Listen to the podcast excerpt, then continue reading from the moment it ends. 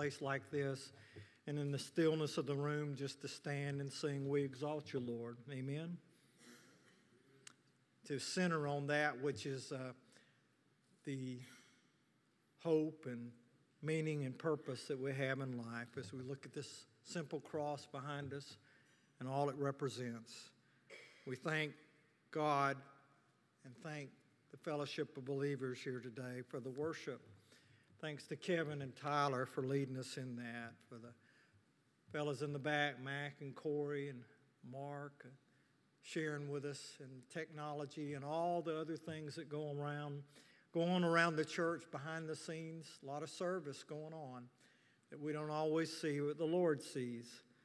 And all that service is going on because of folks who exalt the Lord and lift up their hearts in praise. I'd also like to thank you today on behalf of my wife, Renee. Uh, we would like to thank you all for the love and kindness that you have shown us over the past few weeks since our marriage. We thank you so much. You've been so kind to us in your expressions of encouragement and love in so many ways. And we just want you to know we love you and we are humbled to be loved by you. And we look forward so much to serving with you in the years to come. And we just want to say thank you today. Well, um, I heard a story not too long ago about uh, a young lady who was engaged to a young man, and uh, she decided to break off the engagement. Now, I'm grateful that Renee never did that, okay? That, that's really good, and I'm thankful for that. But I heard about this young lady, and, and, and she she broke off the engagement to her boyfriend and she lamented that she had made a mistake. So she wrote a letter Dearest Tommy, no words could ever express the great unhappiness I have felt since breaking our engagement. Please say that you'll take me back. No one could ever take your place in my heart. So please forgive me, Tommy. I love you. I love you. I love you. And I love you with an exclamation mark. Yours forever, Marie. P.S. And congratulations on winning the state lottery. also heard of a little boy and girl in elementary school. And as they were there in elementary school, first sweethearts there youngsters, the little girl said to the boy, Jimmy, do you love me? And the boy said, Well, Katie, yes, I love you. She said, Well, Jimmy, do you love me enough that you would die for me? Jimmy, being very astute, paused for a moment before he responded. And then he finally said, No, Katie, I wouldn't die for you, because my love is an undying love for you. love, perceptions are not always truth, are they? There's a lot of perceptions about love in our world and in our culture. There's plenty said about love in music, in movies, in books, in cards, you'd observe that an overwhelming number of songs from all musical styles have talked about love throughout the ages. That movies, since the dawn of filmmaking, have been movies that told love stories. There have been themes in novels and books full of love and romance. Why we even have a holiday for love every February. And not to forget, we also have the Hallmark channel that we can be a part of to remind us of what love really is. Perceptions about love. And if I brought you as a casual observer that didn't know anything about the truth or not of love, you might look at all that and say, well, this world's an awful loving place to be in from what I observe and what I read. But the reality is different, isn't it? As we go and live in the world and experience the world and experience people and relationships, we know that we only have to open the newspaper or turn on the news or look at the internet every day to remember and to be reminded that this world that we live in isn't so loving after all, and that the love the world espouses often has limits and conditions that cheapen it and expose it for what it is, and that is counterfeit. Today, I'd like to talk to you about love, real love, the real love that God expresses to you and to me, and to see what that love is and how it's expressed. Today, we read a classic passage of Scripture. Craig's been studying, leading us in a study of the epistle of First John. We continue that today in the fourth chapter, that classic passage of Scripture about love, beginning with verse 7 down to verse 21. I'll read it aloud for you from the Scriptures. It'll be on the screens also in front of you. Dear friends, let us love one another, for love comes from God. Everyone who loves has been born of God and knows God. Whoever does not love does not know God, because God is love. This is how God showed his love among us. He sent his one and only Son into the world that we might live through him. This is love. Not that we loved God, but that he loved us and sent his Son as an atoning sacrifice for our sins. Dear friends, since God so loved us, we also ought to love one another. No one has ever seen God, but if we love one another, God lives in us, and his love is made complete in us. We know that we live in him and he in us because he has given us his spirit. And we have seen and testified that the Father has sent his Son to the, be the Savior of the world. If anyone acknowledges that Jesus is the Son of God, God lives in him and he in God. And so we know and rely on the love God has for us. God is love. Whoever lives in love lives in God, and God in him. In this way, love is made complete among us so that we will have confidence on the day of judgment, because in this world we are like him. There's no fear in love, but perfect love drives out fear, because fear has to do with punishment. The one who, who fears is not made perfect in love. We love because he first loved us. If anyone says, I love God, yet hates his brother, he is a liar. For anyone who does not love his brother whom he has seen cannot love God whom he has not seen. And he has given us this command whoever loves God must also love his brother. John the Apostle, the writer of this epistle, along with Peter and James, who were in the close association with Jesus. We see so often the scriptures referring to Peter, James, and John with Jesus. John, this disciple, this apostle, the scriptures say of him that he was the disciple that Jesus loved. He had a special bond with Jesus. The only disciple who was present at Jesus' crucifixion. The one who Jesus looked down from the cross to and said, Take care of my mother. This same John, who would have insights from his conversations with Jesus Christ and his earthly ministry, this same John reminds us clearly today that the cornerstone of the gospel message, the cornerstone of the message that Jesus brought and preached is love. That theme is also echoed in other gospel writers and other apostles. Matthew reminds us in his words of Jesus, Matthew 22, to love the Lord God with all your heart, soul, and mind, and to love your neighbor as yourself. The Apostle Paul in Romans 13 reminds us owe no one anything except to love one another. For he who loves his neighbor has fulfilled the law. All the commandments are summed up in this sentence love your neighbor as yourself. The Apostle Peter says, Love the brotherhood of believers and honor all people. James, the brother of Jesus, says in his letter, You do well when you keep the royal law of Scripture. Love your neighbor as yourself. So it's clear that as John says from the beginning, the message has been love. And indeed, it has. When you remember the world that God created, the Garden of Eden, Adam and Eve, even when they chose against him and broke the only command they had been given, God did something that you and I would not have done. He kept on loving them.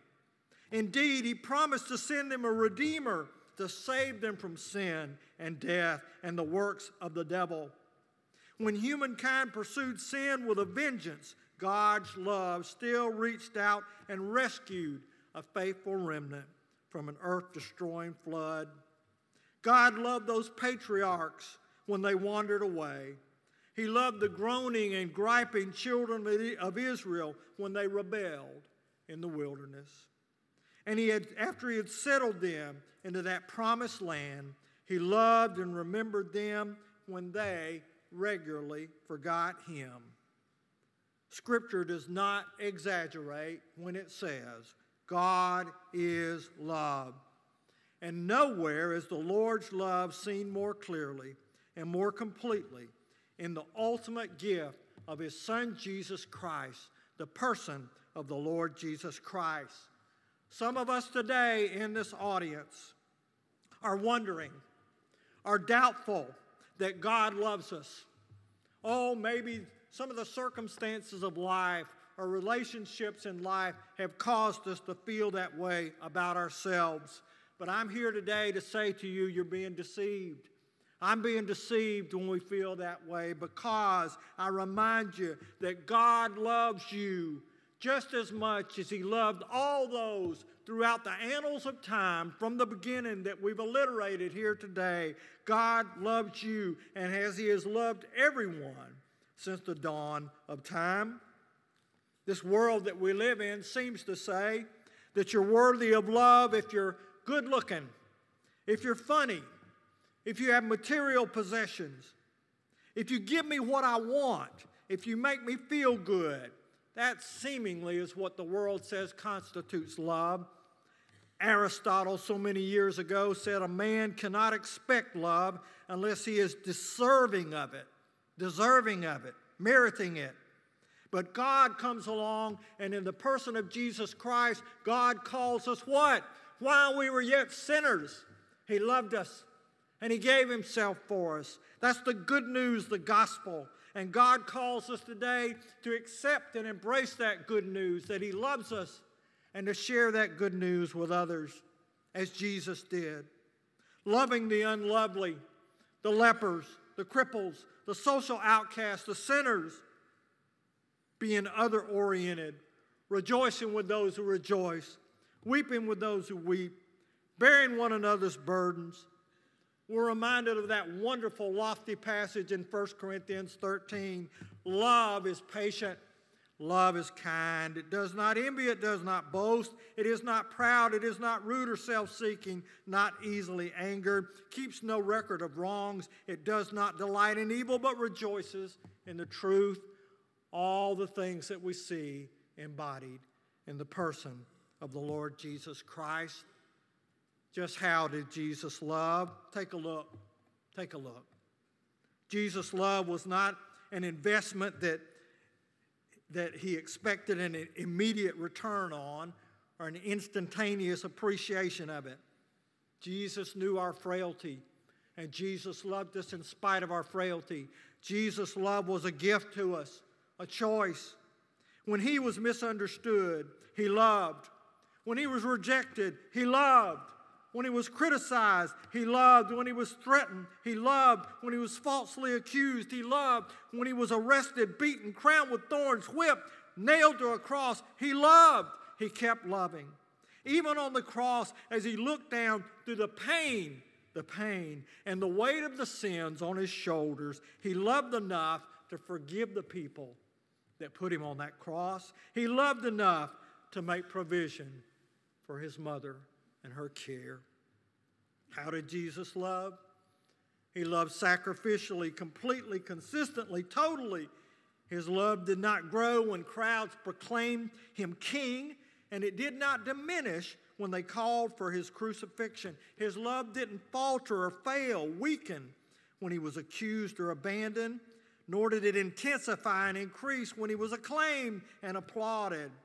No, from his first breath until his last shout of victory on the cross, Jesus loved.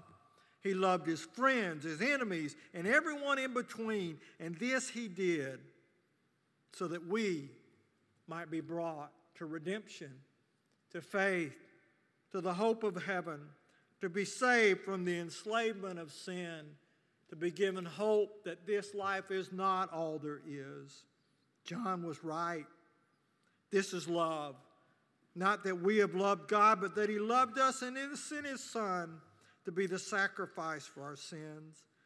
And now, as Jesus instructed, the duty of God's redeemed people, of you and I, is to proclaim love and to follow Jesus' example and reflect his love to others.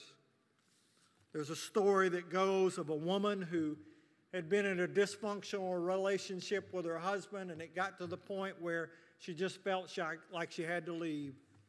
So one day she packed up her bags to leave, and this husband who'd been unaware really of the gravity of his actions. He, he was shocked, and, and, and, and after a few days, he frantically files a missing persons report.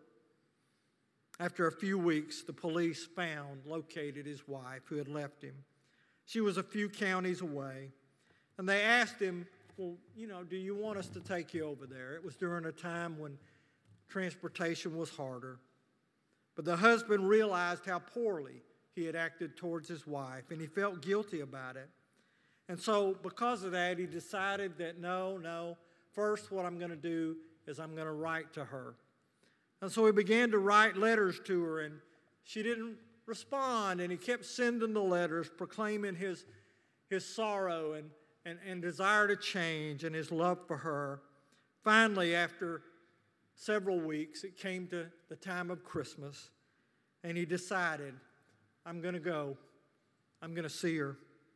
And he went to see her, and as he found her, she was in a rundown, dilapidated hotel, place she shouldn't have been. He begged for her. He asked her to come home, and eventually she accepted and said, I will come back. I will come back to you. And on the way home, as they rode along, he said to her these simple words I've, I've written you letters for so long, for so many months. Why now, when I come today, do you so readily accept and come home so easily? She simply looked at him and said this because those were just words. But this time, you came in person and showed me in action. Christ came in person to save us and to show us his love. And he calls us today, as the body of Christ, to show His love to others, not just in our words, but in our tangible actions. When I truly take my, when I truly love someone, I take myself off the throne of my heart, myself off the throne of my heart, and I set Jesus there in charge of my life. And I ask Him to help me to love people in the way He did and does. And the power of His Spirit that John speaks of today in his text is there to help us and to empower us and to allow us to do things that we didn't think we could do. God calls us to do this, but God not only calls us to do this, God commands us to do it. John 13 34, Jesus says, A new commandment I give to you to love one another as I have loved you. And implicit in that is the nature of the love that God gives to us, that agape love, that love that is not just feelings, not just sentiments, but it's an act of the intelligent will. It's a decision, a decision to love people. And that means love as a decision, as an act of the will, is no matter of just loving someone who I feel like is lovely, but loving someone that God calls me to love as he loved me and as a habit of life. Many in this world today are hostile to Christians and to the message of the gospel. We see it in our culture all the time, don't we? And in response to that, sometimes we want to lash out and argue and fuss and so forth. And I think God calls us to respond in love. In love. To show people through our actions, to show people through our demeanor, to show people through our acts of service, selflessness, the love of Christ, the way that He showed people, and the magnetism that His life had because of the love that He showed. Today, there are people with real physical and material needs all around us in our lives. If I know of a need, a legitimate physical or material need, and I close my heart to it, I close my heart to it and refuse, refuse in pride to dig down and to give and to share and to help and try to make difference, then the question I ask myself is how does the God, love of God live in me today? There are people around me today and you today that have emotional needs. There are people who are desperately lonely, who feel left out. They're going through a crisis in their life.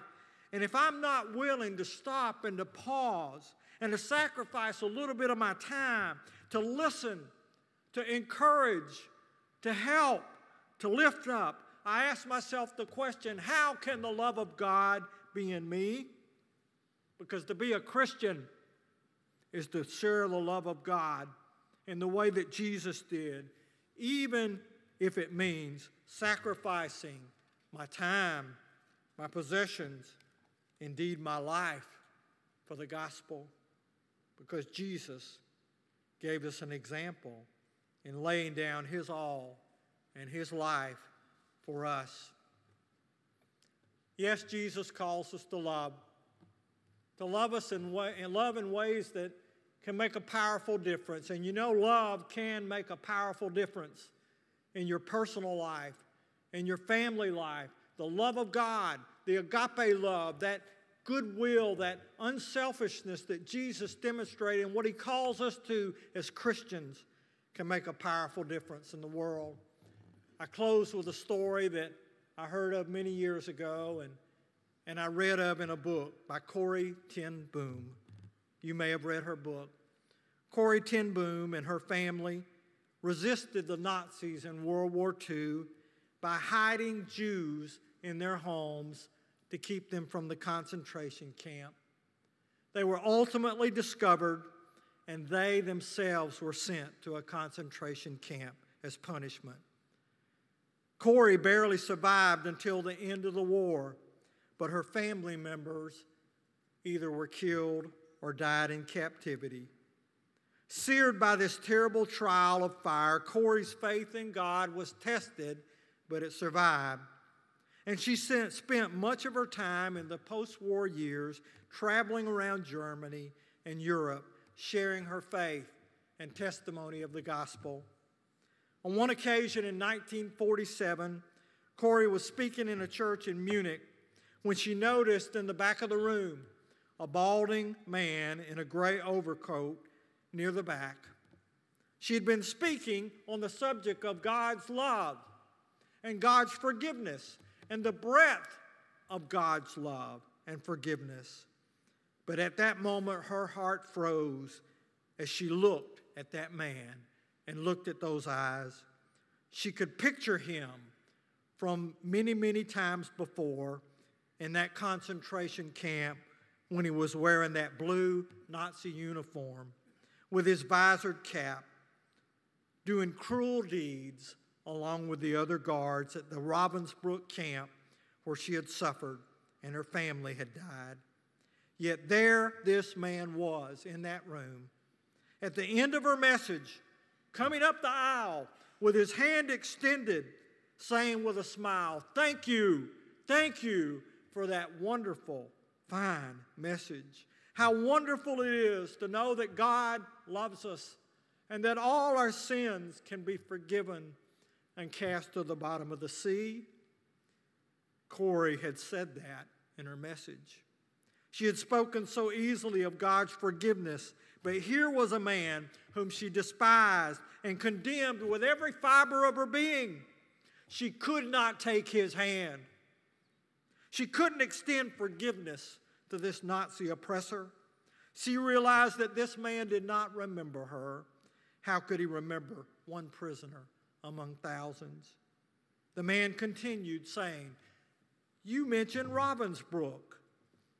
I was a guard there, and I, I'm so ashamed of what I did and so grieved to admit it, but it's true, all those things.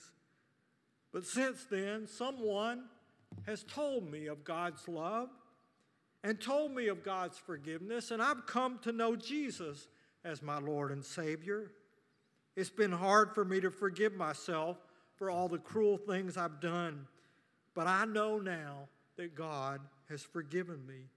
And please, please, if you would, I would like to hear from your lips, too, those words that God has forgiven me. And then Corrie recorded these words in her book. She said this I stood there, I whose sins had again and again been forgiven and could not forgive.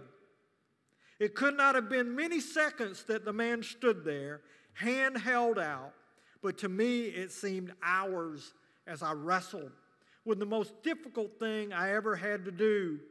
For I had to do it. I knew that. It was as simple and horrible as that. And still I stood there with the coldness clutching my heart. And so, woodenly, mechanically, I thrust my hand into the one outstretched to me. And as I did, an incredible thing began to take place. The current, like electricity, started in my shoulder, raced down my arm, and sprang into our joined hands. And then this healing warmth seemed to flood my whole being, bringing tears to my eyes as I said, I forgive you, brother. I forgive you, brother, with all my heart and love. For a long moment, we grasped each other's hands, the former guard and the former prisoner. Yet I had never known God's love so intensely as I did in that moment. The love of God can change things. The love of God can change situations through the power of the Holy Spirit that we think are impossible. Impossible becomes possible through God and His love. And today He calls you and I to show His love to those around us, to be aware of the love He's shown us, and in humility and gratitude to God and appreciation for our lost estate and the wonder of what God has done for us, He calls us to turn to those around us and to love and to share and be the hands and feet of Jesus. And when we do that, when we do that, little by little, one by one, this world can be changed into the likeness of Jesus Christ. Today, today we come to a time when we're going to offer a time of decision, a time of dedication, a time that says if, if you don't know the Lord Jesus Christ as your Savior, well, He loves you just as much as He loved anybody who's ever lived. He loves you, regardless of where you've come from, what you've done. He loves you.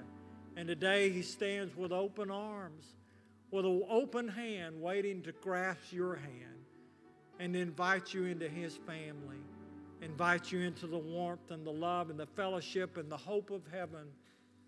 That invitation is to you today. And maybe you're here today and you already know the Lord Jesus Christ.